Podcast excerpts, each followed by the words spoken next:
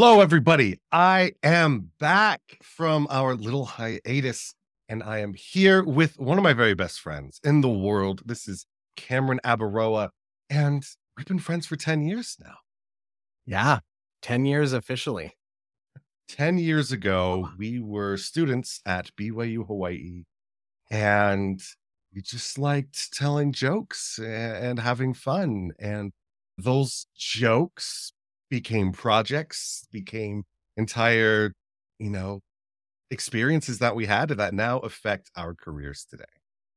Yeah. So before we get into those origin stories, who are you, Cameron Abaroa? What's your story?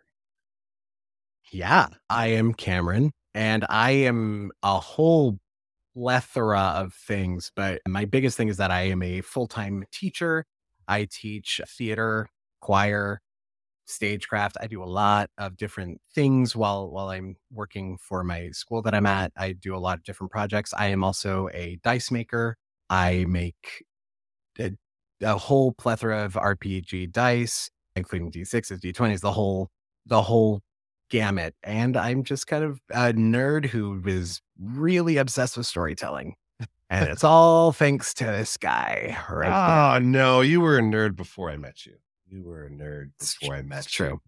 When I started a, a comedy improv club in college, you were one of the very first people we recruited. You were just wandering around campus looking at the different club Yeah, I signs. remember that you. moment exactly. I am walking through the student union. I had met you briefly in the cafeteria of the university the day Mhm. before, and you're like, "You, I know all- you." That's where all freshmen and sophomores meet. And is at the It's very true, very true. And you see me in the student union, you like yell my name, and I walk over, and you're like, "Yeah, we're doing improv." And without missing a beat, I signed up. I'm a theater kid. I'm a theater kid, and I the university that we had didn't have a lot of theater. So they were I was like an improv troupe. Yeah, I'm in. Sign me up. Here we go. And here we are now. 10 Here we are now, later. 10 years later. I loved teaching improv, being part of improv things. I loved having you on stage. You're always one of our strongest performers, but also someone who worked really well with your scene partners to help them l- look awesome too. It was so great Oh, having you. you. Every time we were on stage, I'm like, this is this is. And so we taught we taught improv together. We had to learn Yes, it. We did. We had to Yeah. teach it. We had to get better at it. Um, It was this weird kind of chain of events, and we taught improv for our entire time there. And yeah. I can say that teaching improv in that troupe is why I'm actually teaching theater today. It started this journey where I'm now a full time teacher. Awesome. Yeah. Living the dream. Living the dream, man. Now, there is a, a dark side to our improv history. And that dark side is dungeons. because I was a big D&D fan and I tried teaching my improv friends how to play D&D. And when it first started, it did not go well. Why Yep, didn't it go well, Cameron? Whoo, whoo, whoo. We were, it was 2014, and you were like, hey, my improv friends, I know you're all nerds at heart. Do you want to play this game called Dungeons and Dragons? I, who was a theater kid, but not really much of anything else, was like, this is cool. What is it? And we'd played a session of 3.5. And with 3.5 did not quite match our group's sensibilities. Our, our, But I gave you the math. spreadsheets. I gave you spreadsheets for everything. Listen, I'm a creative. Me and math do not get along. Oh, there was so much math in it. There was so much math. It was it was wild. But then it was right around that time that a certain new edition came out. Yes, fifth edition came out that summer, and we we were playing like part of the the oh, what's the word for it? the playtest stuff, and we before Yes. the books Yeah, were yeah, even yeah. out, we were playing things as they were being released to the public. And fifth edition had such a a shift in how in how it was run, focusing less on the math and the mechanics and more on the storytelling. And how did that change our group? I mean, immediately you had a group of improv artists, storytellers who didn't really latch on as much to the math, the complex uh, spell systems that was in 3.5. but really the more loose, I guess loose rules of five really allowed for that greater storytelling. And so we all jumped in and immediately fell in love. That Mm. first or those first few sessions that we played, it was it was night and day, just the atmosphere in the party, in the room, and you know, it it started off uh started me off on a 10 years journey with Dungeons and Dragons. I'm still playing to this day. I'm still a huge nerd for D&D and that 5th edition really started that. Yeah. Every time I, I run a game with new players, I talk about those early sessions, how I got my improv friends into D&D and they were terrible at it, right? Couldn't remember the Yep. rules or the mechanics. Yep. Then we focused more on the story and it was fundamental in shaping my style as a DM as well, because I was with other performers. We wanted to build on each other's ideas. It was no longer me setting out a world and have forcing other people to solve problems. It was more of a collaborative process. It really was, especially that first world that first world that we played in was almost it was semi homebrew. It was like Sword Coast, but our version. and so you kind Yeah. of allowed each of us to kind of build our own section of the world Yes. where Oh, our character is coming from. We can talk about the pages of backstory I created for that first character. Uh, Yes. but so, so here, was- here's the design philosophy behind it. We slapped down a map of the Sword Coast and Yep. got Realms, and none of us knew anything about it. absolutely nothing. No, I was still pretty new to D and D, so I didn't know any of the lore. I didn't know any of the history. None of us did. So I slapped on the map. I'm like, all right, everybody, point to where you're from. And we all pointed to some place on the map that we thought would Yep. fit our character. I'm like, okay, you're in charge of coming up with what that culture is like and what it's like there. And so some people were, you know, more simplistic and you were going with other classical fantasy things. You pointed to the high forest and knowing Yep, nothing I did. knowing nothing about the Forgotten Realms, you're like, I am going to write the political intrigue and the governmental system of High Forest. And you did. You did. did. I did. Um, All to end up playing a very angsty spy. yep. And then when he died, you brought in someone else from the Elian From that- what we call yep. it. It uh, first few characters were all branches from that, but it was this interesting thing because we all had the opportunity to invent this part of the world, and it really did become this huge collaborative effort. And we had barely played like two or three sessions, but building that world together and Mhm. then to get to play in it with you, obviously, as our guide and kind of the overarching like caretaker of that world was is so incredible because we got to really dive in and get messy with our characters' backstories. We didn't we used the Sword Coast and the Forgotten Realms as kind of a jumping off point, and then we all went wild with it. we went deep. Yeah. At that point, we had so many people wanting to join, and this was before D and D was mm-hmm. cool, right? It was 2014, but people were still trying to get in. We had to split into two groups. Yep. And so our friend uh, Trevor, Trevor, if you're listening, you're awesome. Um, he you, would man. run a group on Saturdays, and I think I would run the group on Sundays, or vice versa. So I got to be a Mhm. player. I got to be a Yeah. player, uh, and that was awesome. But yeah, and eventually, some people left after that semester because they graduated or transferred schools. So we combined it to one party again. But we had, even though the group was changing and shifting, there was still like this through line behind it all of this. We were running Tyranny of Dragons. And if anyone's read Tyranny of Dragons, you know that it's a hot mess. Absolute hot mess. It's wild. but so we had to make it our own. We had to cut things out. Yeah. We had to streamline it. And we started with Lost Mines of Phandelver, which is the perfect opportunity for a new DM to learn. And I learned so much from Lost Mine. It was I got to be a front row audience member to watching you develop your play style and your DM style. And pretty darn awesome. It was, it was, oh man, so many feelings right now. So many feelings. Mm, Nostalgia. back then we were thinking, oh, D&D's great. Wouldn't it be great if we all had, you know, fancy high paying jobs someday and we could just play D&D on the weekends? Little did we know that these extracurricular activities that we were doing in between classes and on weekends were going to define our careers in the future. Yeah. Very much so. Yeah. I I mean, neither of our degrees that we ended up getting really pull into what we do now. In oh, mine does. Like mine, mine does as well, but it's not. You know, I didn't go to school to become a theater teacher. You didn't go to school to become a professional dungeon master. But the skills that we learned in these, I was uh, communications, and I had done essentially what our school's equivalent of a theater minor was. And we had done that, and it all gets pulled in as these skill sets that we've built that then allow us to then take these passions that we had and build careers out of them.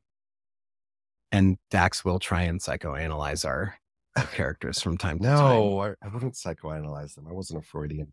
It's more of a behaviorist. Speaking of behavioral psychology, do you remember this? So, For those of you anyone not is, watching, yeah. yeah, I my heart is starting to pound because this is the first dice that he, he uses a DM. It's a gold shiny dice. It was the happy dice. If he rolled that dice, it meant good things were coming. Mm, there was also another like 50 dice. cents. This is worth about 50 yeah, cents. It's just gold glitter. Priceless. The memories we made with that dice are priceless. Now, before you describe what's coming next, yeah, you, I just want to see what happens to your face. Mm-hmm. yep, I'm still having a full reaction to that, and that what he's showing to anyone listening out there is a bright red D20, and that was the let's see how it goes dice. The hey, are you actually going to die now? dice. It was the essentially the dark dice the bad dice yeah whereas the gold shiny one was like oh he's rolling that one. We did something amazing. Oh he's rolling the red one oh we all gonna die and i never told the party what the different dice meant but i started they started noticing habits they started noticing when things were getting more dangerous when their characters were more precariously close to the edge of death the red dice would come out to the point where people would go quiet when I switched dice. People would be talking and laughing, eating pizza. I had the gold you dice out, switched yeah. the red dice, instant change. An immediate change in in the atmosphere in the room because we knew mm. something bad was about to happen.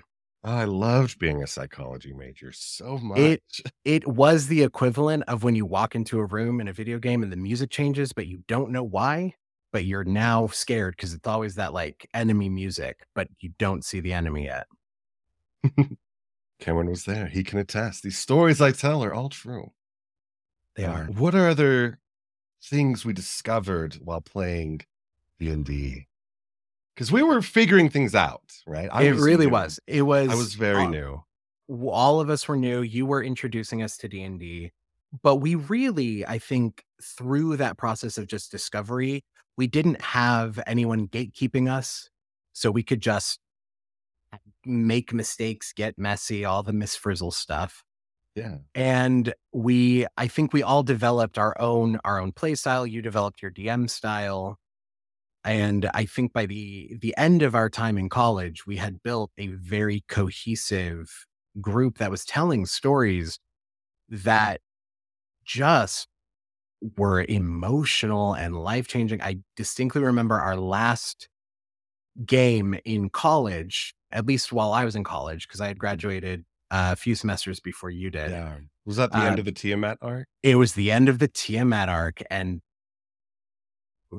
it was a very emotional experience for every single person in the room because we had built this, we had not only built this world, but we had built to our own individual play styles. We knew how everyone else operated. So we were flowing really well as a as a player team, as well as a team of adventurers in the game. And so it was this really incredibly powerful session. And then it was over and it was our last session for a lot of us. And it was really emotional because we had built this like very, we, we knew how each person was going to play. And so we knew when to step forward and be like, okay, this is my character's time to take the spotlight. Okay, now it's not. We didn't even have to say it. We knew it because we had built these relationships with each other for so long. I remember your character was the cleric. Josias, was that his name? Yes. Wow. Okay. I remember. Yeah. Wow. I took notes, but I remember your big thing was trying to redeem those who would fall. Yes, um, it was. And there was a villain that I had introduced that was actually my character when a I was twist playing. villain. Yeah, it was yes. wild. he came in as a villain in the in the final act, and everyone was terrified of him because he was the paladin, and you don't mess with paladins. In 2014, 2015 D&D, they were they were the broken one. But you focus so much on finding a way to redeem him, finding a way to give him peace, and that completely changed the nature of the battle. It was no longer mm-hmm. just, hey, we're going to hit Tiamat until she dies. It was, hey, there are these structures that are in place that are empowering her, and there are people who have been led astray by these lies. How do we break down those chains and those lies so that the, the structure falls out from beneath? Yeah. And you did so well, so oh, well at making that emotional. Even when there were failed rolls you played into those those stumbles and you kept failing forward and you know rising over that frustration so that when the final uh, what was the final roll you had to make it was a persuasion check it was a persuasion check to persuade your character this pc character who had turned secondary bbeg to tiamat and i i can't remember what the exact number was but it was like one above the dc it was just enough yeah to change it. You had told us the DC, and it was, and so it changed the whole nature of that fight. But turned it, him back to your side for turned him back to final ride against her. Yeah, it was it was powerful because we were all in this together. There was about six of us in that final, I believe six in that final mm-hmm. session, and it, you know, it's these moments where like a roll of a dice has six people just sobbing. It's the power of D and D. It's the power of this game that we've all grown to love where these things can just turn on a dime and you have these deep emotional reactions. But yes, I got one above the DC. He turned good and we won the day and it was great. Yeah. And after we won the day, we, I remember we were kicked out of the building we were in because it was yes, late. We had gotten it went long. Of course it does. And so, so we were just standing around in a circle in the dark, in just the dark. on campus, yeah. telling about the epilogue, like what happens to our characters afterwards. And at that point, I Very wasn't. I was no longer in control. I, I gave control over to the players. Like, hey, what happens? What is your happily ever after? Yeah. And we kept going for another hour and a half, just yeah. sobbing, telling the ending of our characters' stories. But it, you know, it's this, it's just this amazing thing. Like D and D is, it can be such an emotional and powerful experience when you've built that camaraderie as a group. And we were actually saying goodbye to some of those players because yeah, we were graduating. Three of us were graduating. Mm-hmm. I had to teach new people how to play D and D the next semester, which came with its own joys and challenges. Yeah, but uh, yeah, it was it was hard to say goodbye to everybody, and like the best goodbye I could have given them was, let's do an awesome session where you get the heroes and define your own ha- happily ever after. Yep, and it was it was a great graduation gift to go out on. Um, after that, once you graduated and I graduated a little later, we missed this thing. We missed playing D and D, but we had yeah. discovered Roll Twenty before it was. Yep, we discovered roll 20 and I taught myself how to do roll 20. And I remember I like had to beg our friends for like, hey, if everyone pitches in five dollars, I can I can buy the book. Um, most of us were in, copy. and to anyone listening, most of us were in grad school, so money was not a thing. They were we so had. poor, even in undergrad. We were all so very poor. poor. Yeah, so all, poor. I bought. I almost all of it. Like school, yeah. I spent twenty dollars on a pound of dice, and I just like handed them out to people. This mm-hmm. is all mm-hmm. we have we got like a piece of glass and we drew on it. Yeah. To make maps. Yeah. Yeah. Uh, we didn't even, we, we had no battle so, maps. We, it was a lot of theater of the mind, which was, mm-hmm. you know, printed out the basic rules that were available. And yeah. Yeah. I think we all used up our library printing allowance yeah, on that. We did. We did. We had one player's handbook, one player's handbook. And that was, and we shared it we would read it and then pass it on to the next one and we'd read it and it was yeah and then we passed it to someone else and they wouldn't read it it was bad. It, it, oh we were so poor but yeah oh we loved it but after college we wanted to connect while we were in grad school. And so we started playing digitally online. We weren't able to get the whole group together because life and families, but we had a few one shots and we eventually did a Storm King's Thunder campaign. And I got to teach myself roll 20 as as part of that, just as a way to connect with friends. And this was, you know, before 2020. This was the before. Yeah, this was 2016, I want to say. 2016, 2016 is when I graduated. So yeah, there. like Yeah. 17, 18, maybe Mm-hmm. 19, we were playing. And I got my bachelor's in psychology, started an MBA program. And in the back of my head, I was thinking, you know, how could I do this professionally? I had met some people who were professional GMs, and I, I had come to you first. You I remember. Ted and Peter and Trevor, and I'm like, how could I make this work as as a business? And I bounced some ideas off of you. Few of them came to fruition. Most of them didn't. Mhm. And then I remember getting a getting a Facebook message in February of 2020 saying, "Hey, I think I want to start a, a company. I what do you think? You know, we'd thrown around a few names. You had explained kind of your business model. I was like, that's awesome. That's really cool. And eventually you were like, I think I'm going to call it Dungeon Master Direct. And I was like, that's awesome. You know, let me know, you know, what I can do. That's great. Then, you know, 2020 happens Yes. Oh man. and we're all online. We're all at home. Get another Facebook message. Hey, do you want to play? And I am in. Guess I- who already knew how to use those digital tools? Haha. Ladies and gentlemen, that was called foreshadowing what we did earlier. Yes. Foreshadowing, divine intervention, Chekhov's gun, Chekhov's D20, whatever you want to call it. You did it. And so you built this entire business and and company around around playing D&D and I got to be, you know, a front row audience member to I, I way back I got to see you develop your D&D style and now I get to be a front row audience member to building the DMD brand and these incredible events that you've been doing going to Dragonsteel, ho- hosting the Honey Heist, the world record. Uh, so it's been awesome kind of watching you go from the small group in college improv. You founded this little group. We all were a part of it. And then moving into D&D. And mm-hmm. now here we all are. Here we all are. I've done Yeah. people all over the world. But I will say it was such a blessing having you in those early pro games that I was Thank you. running because because I knew you and you knew me and you knew how to bounce ideas off of me and I knew how to take your ideas and make them grow.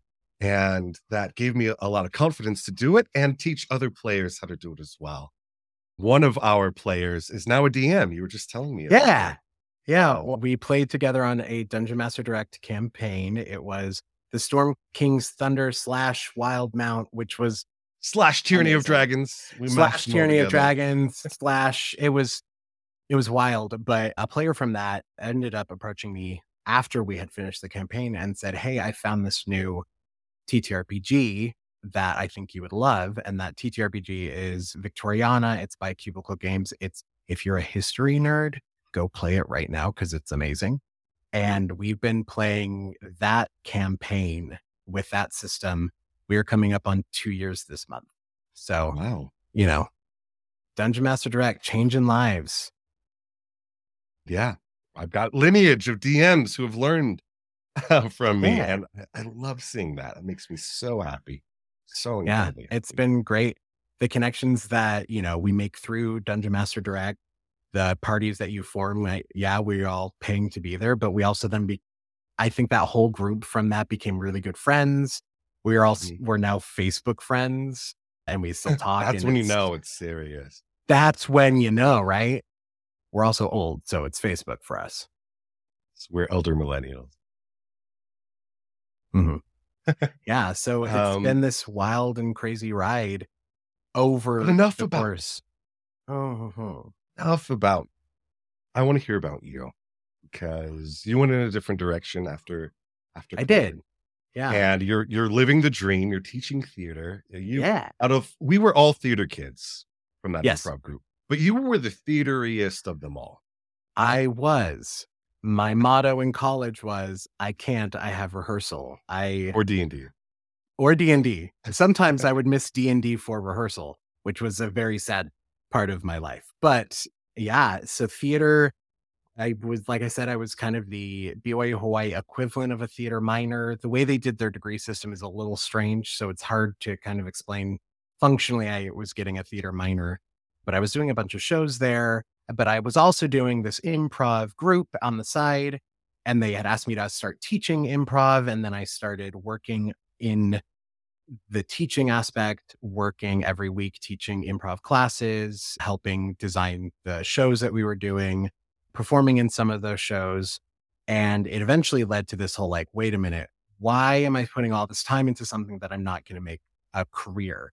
So I ended up marrying the two things that were was my degree, strategic communications and theater, and I ended up getting a an MFA in arts administration, which is for anyone who is confused by that term, it is all the business end of putting on a play, all the theater.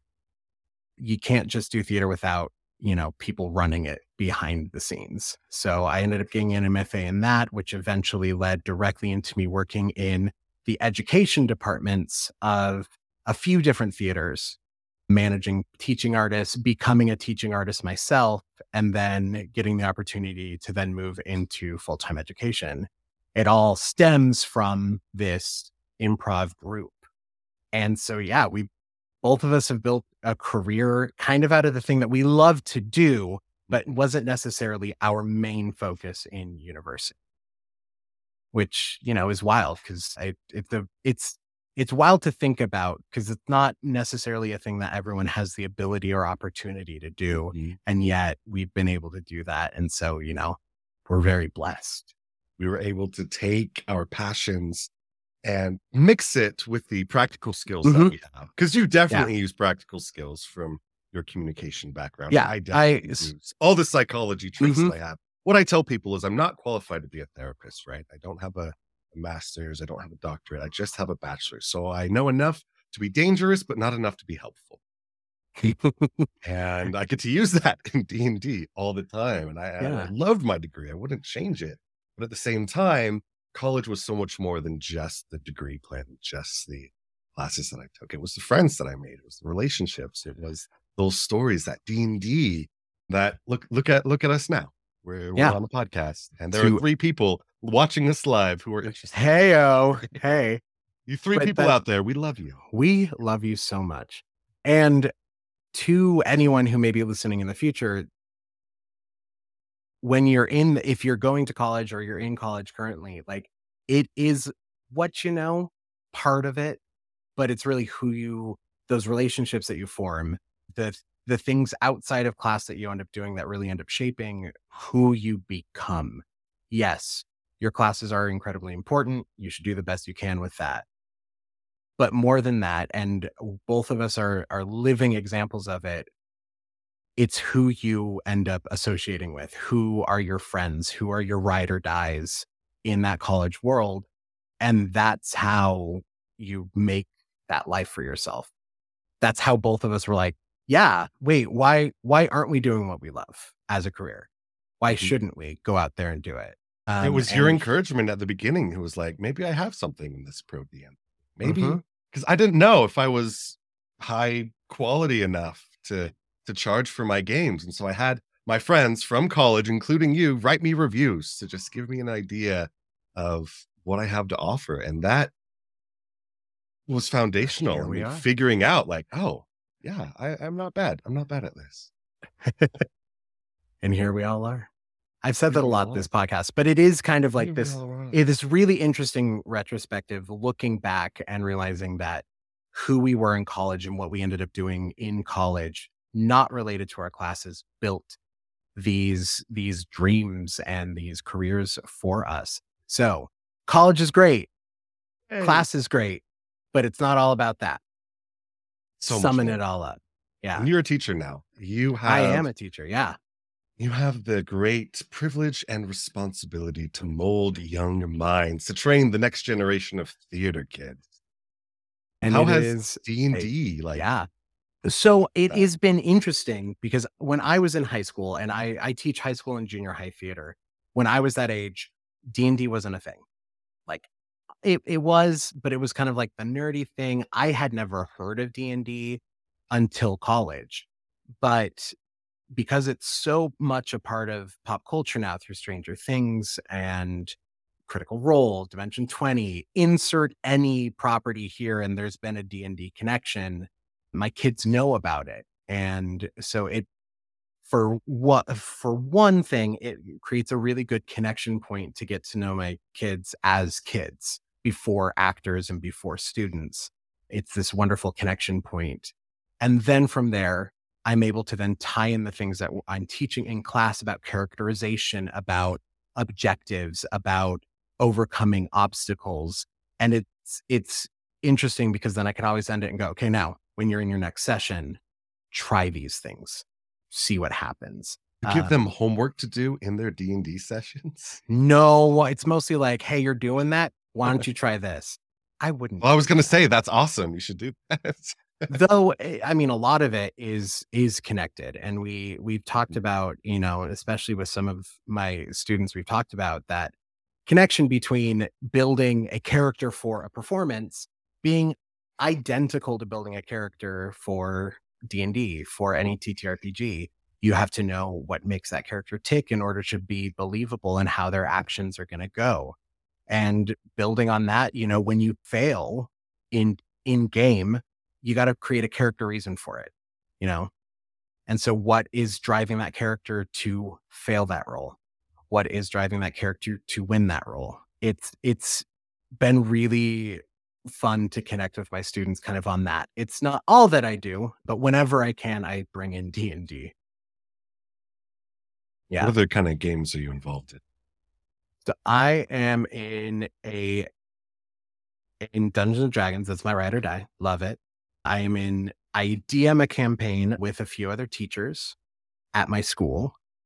Uh, we are all incredibly busy, so it's about every three months we get together and just go wild for a session. Uh, I'm the in a of the D and D campaign. or after grading Yep. Yep, and then we all get to kind of let loose a little bit. I am in a Victoriana campaign that I mentioned earlier, and I am in a D&D campaign as well. So I am currently in 3 ongoing campaigns. One is a DM. And and that's in addition to all the plays that you're directing. And let's talk about some of those. Yeah. Yeah, I just finished a season with my students of a, a bunch of different plays. Most recently, we finished a production of Into the Woods. As a side note, if you follow me on TikTok or Instagram, I ended up buying, I ended up making a- just a really crazy purchase of a wizard staff that's all D&D themed. And that became our main, one of our main props for Into the Woods. So I pull it in wherever I can it's this very subtle thing. The kid who ended up using that prop knew exactly what was going on and just just loved that prop as much as possible because it's a giant D20 on top that we then kind of just slightly covered so you couldn't see the numbers, but you could anyone who knew, they knew what was going on. And it was this fun that. little Easter egg for for audience members to to go see. Yeah. So I, I put on a season with my students every year. We're gearing up. I'm in summer break thank goodness, which is one of the reasons I was actually available to to talk. We've been I trying become three months busy. to find a date. We have. We have been trying for a while, but the summer is upon us. I'm taking a bit of a break. So planning for the upcoming season, getting all of that ready to go. It's been a lot of fun. It's a lot of work, but it's it's so worth it. Kind of tying some of the stuff we've been talking about together. The reason I do teaching and the reason I love teaching theater is there's this incredible moment when a kid gets it. A kid steps outside their comfort zone and they embody this character and there's something that happens in their face. And the first time I saw that was teaching improv at BYU Hawaii. And just just having those moments and going, "Oh my gosh, this is this this connection that we've made, this moment that you've stepped out of your comfort zone and you've done something incredible." Then I'm I'm I get to do that every day. And it's it's it's incredibly fulfilling. I love love that Yeah. so much. And before And we wrap that up, we gotta Indeed. yeah, I do. I get to see it in people's eyes. Usually Yeah, when you they're making death saves. Yeah, that's a that's a real one. You have a different dice for that one now. I do, I do. I'll show it off here. Speaking of dice that we use as DMs to scare our players, he introduced Yes. this one to me. Here it and- is. Yep. hmm It's in a black walnut case that has a skull and says Memento Mori. This D20 is made out of human bone. And I use it If- exclusively for death saving. if you're ever playing a Dungeon Master Direct campaign with Dax and he pulls that out, you done messed up. This has saved so many people's. I've rolled so many times It's saved and it's killed and won. many as well. Uh, But enough Yeah. about my dice. Let's talk about this die right here. Those of you who can't see it, it is it is orange and it is gray, and the lettering is It, yeah, teal. is from the original colors of Dungeon Master Direct. Actually, current as well. Current, Slightly, yeah. slightly off. Yeah. I am a dice maker. I that became part of my pandemic hobby. Is I became a just a hoarder of dice, and I was like, I don't have enough, and I don't have money, but I can buy resin and went a little ham, created my own molds, and I am now a part-time dice maker. I have I have a presence on TikTok and Instagram. I run a tiny little Etsy shop. Yeah, so it's just on the side. D and D uh, erupted a love of the shiny click clock math rocks. I am currently holding up a small portion of my collection of dice in a giant treasure chest What's the name of your company? so it's called Dionysus, like the god Dionysus, but Dionysus. You can find it on Instagram or TikTok. We'd love to have you come join us. I'm on a slight hiatus because of the summer vacation, but I hope to start getting contact content back up later this month in July. So that is some fun stuff coming down the pipeline. Excellent. Yeah. One last thing I want to ask you about. When's the next time we're going to get to do something awesome together? I What's our next big creative project, Cameron? I don't know. We got to do this. We got to plan this. We got to do this. I mean, I don't know about y'all, to anyone listening or watching, but if you want to see Dax in action, maybe an actual play. I don't know. We'll see. I've done one. Maybe. When you, when you're coming back up to you, tell it. We'll find. Out. Oh out. yeah. something fun to do. There's so many Mhm. things in the pipeline that I can't I can't talk about in the podcast. Hopefully they all work out. And hopefully your dreams are fulfilled as well. You get to Yeah. build new minds, bring more people into the theater, teach And bring more people D&D. into D and D. Yeah. Yes. Send them my way. right. Any last things you want to say to our adoring three fans? One, hey, welcome again. We're so happy that the three of you are here. I think kind of the message I'd love to leave is you you can go far on what you know and what you what you study, but it's the relationships that you make along the way that shape you and that will shape your future. You know, we're we're the examples of that. Thank you so Find much, your- Cameron. Yeah, it, to put in D&D terms, find your adventuring party. Yes. Find your party and go on an adventure. Yeah. Bye everyone.